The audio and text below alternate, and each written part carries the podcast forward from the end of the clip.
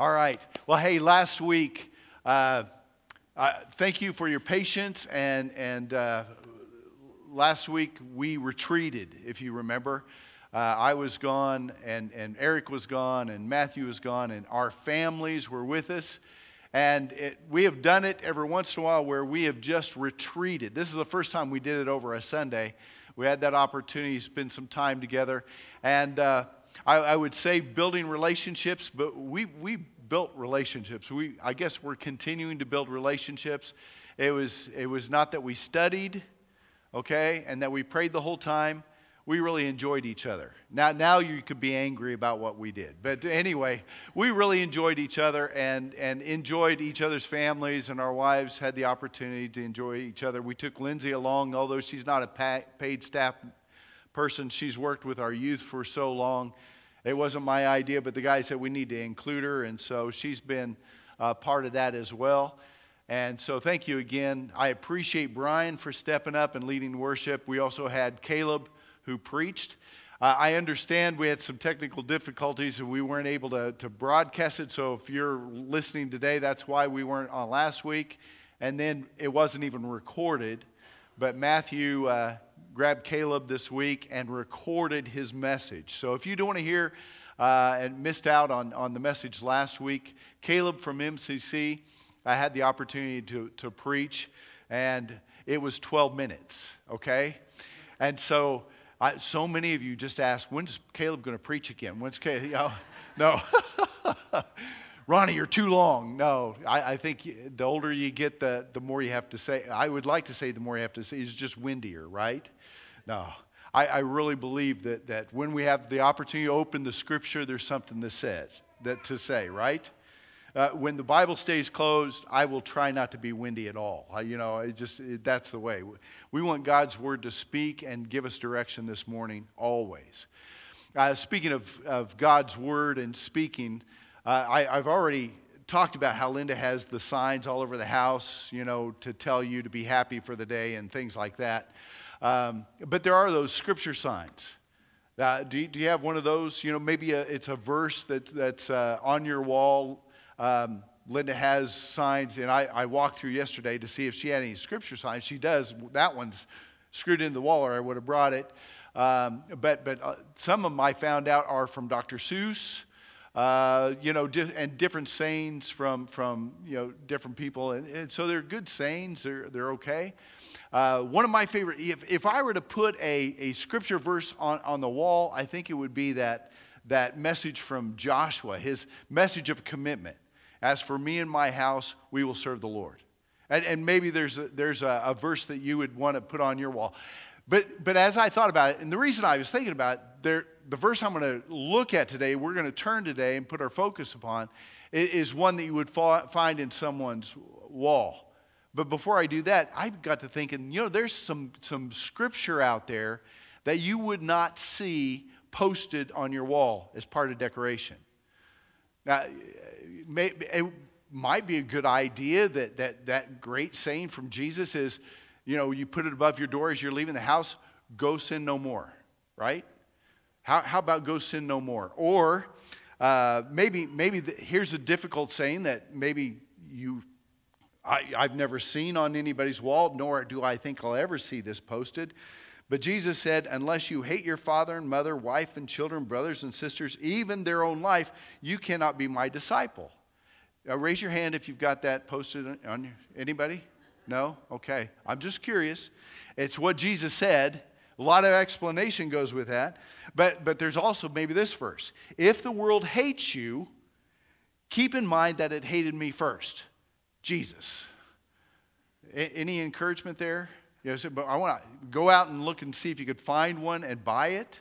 You know, put it on your wall. Uh, th- there are just some messages that aren't real positive and encouraging, you would say, initially.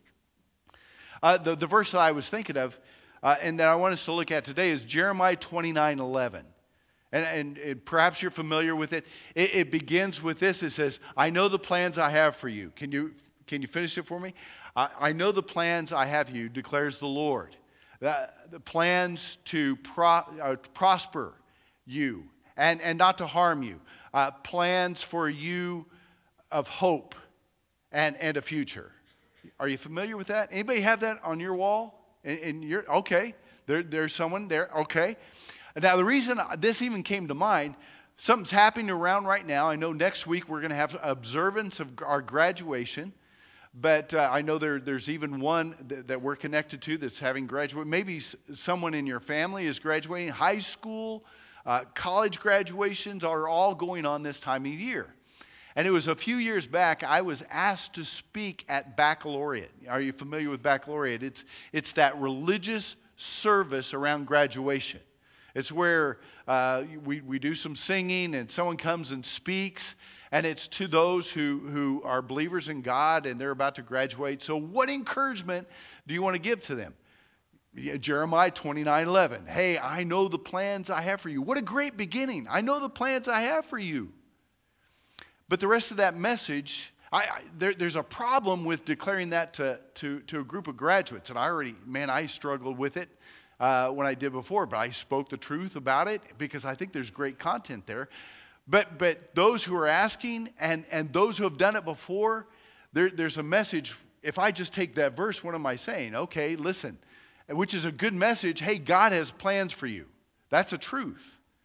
But does He have plans for you to prosper you and to uh, keep you from harm? Uh, does He have plans for hope in a future? Actually, the problem with that is it wasn't directed to a group of high school kids.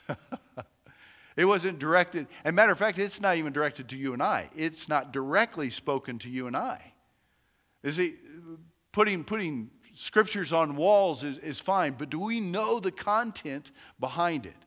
I, I want to deal with it because I think that message of I have plans for you is a great message. It's something we ought to pursue. God, listen, hey, what message do you have for me? What is it you want to speak to me? And, and definitely, when we have His scriptures, we have His word before us. And there is a specific message for each of us today. And, and I think even in this verse, is it to prosper us? Oh, please tell us it's to prosper us. Oh, please tell us it's not to bring us harm that message is not for us. oh man, discouragement right off the, the, beginning. No, actually, I believe that this verse has so much more for you and I. And I want to show you as we go through this morning. Basically, I, I think it's important for us to pursue what plans God do you have for us. So that's what we're looking at today. And, and there are some steps whenever we're looking at Scripture that I want to unveil as we go through this. For, the first step that's really important is that we can't allow our personal desires to derail God's message. We, we can't allow what I, my wants to, to distort or derail God's message for us. Uh, and we, we, like to do that. Uh, we want to hear good news. And we're, I, I think that's just part of who we are. We want to hear good news. We don't want to hear the bad news. Are you with me? I, if, if you're going to tell me something, please tell me something good. And when it comes to bad news, we tend to, you know, do that. We, we don't want to hear the, the bad news. Oliver is a good example of this. Uh, earlier this week on Thursday, we had Lindsay, Oliver, and Isaiah come and eat lunch with us. And, and as we were sitting down for lunch, I had grabbed a, a can of orange soda and I divided it for the boys and I put the cups on the counter, the kitchen counter. And I told the boys as I came, I said, hey, uh, after you've eaten half of your lunch, no, actually, the way I put it was like this hey, I have, I have some orange soda for you. And after you eat your lunch, uh, eat half of your lunch, we'll get you your soda. And so we sat down. But what is it that you think Oliver heard? Yeah, you know what Oliver heard. What Oliver heard was, I have some orange soda for you. They didn't hear the part about, you know. So I was sitting down and started to eat, and I looked over, and Oliver had that cup, he, was, and he had this big old smile on his face. So he didn't hear. He didn't hear the whole story. He just heard, I have orange soda for you. But we do that. We do that. We, we, we tend to listen to messages that are, are nice or good or even encouraging. Uh, matter of fact, we've taken this verse, and I think one reason, boy, we're going to put it on our wall because it sounds good, but, but do we know the details behind it? I mean, listen again, here's what it says I, I have plans to prosper you. Woohoo! Oh, God, prosper me. I, I got plans not to harm you. Whoa, that's even better. Don't harm me, you know. I have hope in the future. And I'm thinking, yeah, especially when you're graduating, what, what's the thought? Well, okay, I've got a career and, and I'm going to have a family and I'm, I'm going to purchase that home. And, and boy, we're going to we're going to have life and we're going to have it to the full. And that's not the message that it's given to us today. That, that was a message to somebody else. Israel really had the same problem. If you look in the context around this, surrounding this verse, Israel had the same problem. They just wanted to hear good things. In, in uh, verses 8 and 9, which, which uh, comes right before verse 11, uh, here's, here's what the passage says This is what the Lord Almighty, the God of Israel, says Do not let the prophets and diviners among you deceive you. Do not listen to the dreams you encourage them to have. Okay, so they want to hear good news, so guess what they're doing? They're looking for those who are going to say what they want them to hear. You hear that? Uh, especially where it says, they, uh, they are going to speak the dreams that you encourage them to have. You kind of give them what they want, what they need to say, so you could hear what you want to hear. I want to, I, I want to say what you want to hear. Therefore, you come and listen because it's going to be pleasing. And that was that was Israel at the time. He said, "Man, you're listening to these guys." In verse nine, he goes on to say, "They are prophesying lies to you in, in my name." I have not sent them, declares the Lord. The one he sent is Jeremiah. Guess what Jeremiah's message is? Jeremiah's message that he's been speaking throughout all of, uh, of the book of Jeremiah is this. Basically, hey, listen, you're going to be captured, you're, you're going to be conquered, uh, Jerusalem is going to be overtaken, and you're going to be taken into captivity.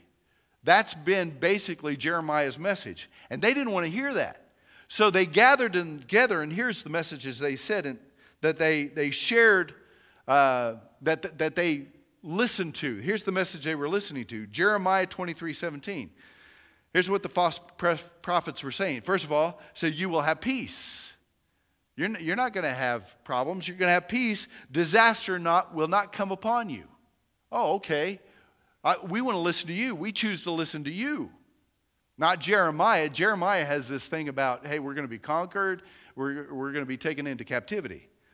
In, in Jeremiah 29 9, uh, Jer- uh, they also said, You will not serve the king of Babylon. Well, that's not what Jeremiah said. On the contrary, what Jeremiah said is, You're going to be taken into captivity. And, and guess what? They were attacked and, and they were taken into captivity as God's servant declared. The tough message. Man, there's tough messages for us to hear.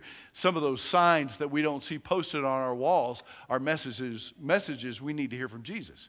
He also said, Hey, in this world you will have trouble. Kind of contrary to the message we have in, in Jeremiah here um, that we look at. The message from Scripture abusers today is really the same. There are abusers of the Scripture that that basically want to say what you want to hear. Hey, and it's in some places it's that same message. Hey, you're going to receive prosperity. Woo, you're going to receive prosperity. You follow God, and He's going to make your path straight, and there's going to be sunshine and rainbows on that path. Woo! Glory, hallelujah. No harm is going to come to you. Matter of fact, that's what Paul was telling Timothy. 2 Timothy 4 3, maybe you're familiar with this. For the time will come when people will not put up with sound doctrine. Instead, to suit their own desires, they will gather around them a number of teachers to say what their itching ears want to hear. Man, there's a temptation to, to make you all happy. there is really a temptation to make you all happy, to, to skip over maybe those passages that are difficult to set that aside and, well, let's talk more about, you know, the things that are good, like how God is merciful and full of grace. I don't want to talk about the things that, oh, God has some expectations of, oh, loving Him and serving Him and pursuing Him and even having responsibilities to, to His kingdom. And that, oh, listen, there are some things in your life that you ought not to be doing. If you really love God, you shouldn't be involved in some of the things of the world. God didn't promise worldly prosperity. He didn't promise those things. As a matter of fact, he, had, he does have expectations. Even those that he's speaking to, he expected obedience from them in this, this idea that, hey, I got plans for you, the, my people who are listening to me. Uh, just to move on, how do we know? How do we know what the plans are for us? When people are laying out maybe a verse here and there, uh, the, the encouragement is open his word and get acquainted with it. Open his word. A couple, couple real simple things that when you open his word and you see a, a verse, learn what the content around that verse says. It is to search for understanding, to have an understanding what that passage means. And begin here. Know, know who God is addressing. You know, it, it is all about context, is what I'm saying. To understand the context. Eh, if you see a verse that's written and say, man, that sounds so good, note, note where it's found. Look at it. Look at the chapter it's found in. And then start asking some simple questions like who's, who's saying this? In this particular sense, it is God speaking. But who's he talking to? If we understood who is he talking to, maybe we would understand this passage so much clearer. Uh, we would love to think he's talking to us, but he's not. He's talking to, if you look at 29, you, you look at the first verse, here's what it says. He said, uh, uh, This is the text of the letter that the prophet Jeremiah sent from Jerusalem to the surviving elders among the exiles and to the priests and the prophets and all the other people Nebuchadnezzar had carried into exile. So it's those people specifically who are in captivity in Babylon that are receiving this message. I, want you to hear the whole message because we skip verse 10. We don't hear verse 10 also put on the wall but here's what, here's what the scripture says, or here's what the Lord says. When 70 years are completed for Babylon, these are the people who were just brought into exile. When 70 years are completed for Babylon, does that sound, could you imagine? Just being brought into this foreign place, Babylon, you're in captivity. Okay, here's where I'm going to start. Okay, for 70 years, you're going to be here in Babylon. How many of you would be discouraged? How many of you have 70 years ahead of you? I, let's, let's be honest. Now, amongst the people of Judah, anyone over, say, 20, more than likely is not going to see Jerusalem ever again. And that's what they're hearing. They're, they're hearing the message that, okay, for 70 years you're going to be here. But, but in that process, and, until I, I fulfill my promise and bring you back home, that's the rest of 10. And then guess what follows? This is what he says to those people in captivity who, who now accept that we're going to be here for 70 years. Hey, I know the plans I have for you. Does that make sense now? I know the plans I have for you. Uh, plans to prosper you while you're here in captivity, plans to prosper you and to, uh, uh, to, to, to not bring you any harm. That's good to hear when you're in captivity. And to bring you a hope and future. What do you, lo- what, what, what do you think they lost? when they were taken into captivity because of their, their absolute defiance against God. I, I, I would imagine they lost their hope. But when God says, I will bring you hope and a future, that in itself, God's word speaking that I want to bring you hope and a future and prosperity and, and I'm not going to harm you, His word establishes a hope for those people who were taken into captivity. His word spoken brings them hope. Now, what about you and I? Because I, I, as I said, I think there's a significant message in here for you and I. Uh, one of those is, man, the faithfulness of God. We, we know that God is faithful, but it's wonderful to see how God makes promises within His Word and fulfills them. He did. He brought them back. We, you look at the books of Ezra and Nehemiah and see how, how through a foreign king, king of Persia, not out of Babylon, but for a guy named Cyrus, who begins to send the people back to Jerusalem to rebuild the temple, to rebuild the wall. God fulfilled his promise. He's faithful to his people, but he's faithful also to his promises of even well before that. Because what we see taking place here is the preservation of Judah, the people of God. Why was that so important? Think about some other promises that God had made that's going to be brought through this nation. And if you think in Jesus, you're absolutely right. That to bring them back to Jerusalem where they lived, and boy, they were going to be there for hundreds of years more, and then Jesus comes into this world. Are we affected by that? Is that a message for you and I? Absolutely. We're part of that. Watching God's faithfulness to his story in order that all of us might have the opportunity to say, man, we, we are in a relationship with God through Jesus Christ. See, there's a significance in that passage. Uh, the, the, the, final point, uh, something else you need to grasp when you're looking at maybe one verse, something else to look besides uh, that, that context surrounding, maybe that chapter, or maybe chapters, or maybe the entire book, or even encouragement is this, is, is to look for the big picture.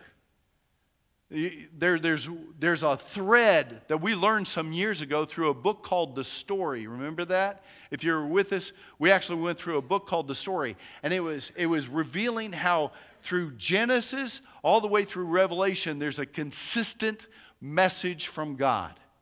You know, the, the fall, the sinfulness, but it is God's continued pursuit of humanity.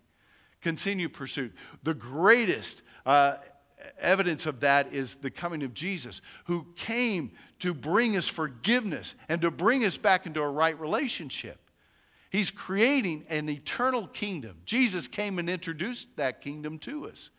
it, it is that kingdom, it is the church. Those who have identified with, uh, with Him are part of that kingdom today. And what are we looking forward to? Its completion.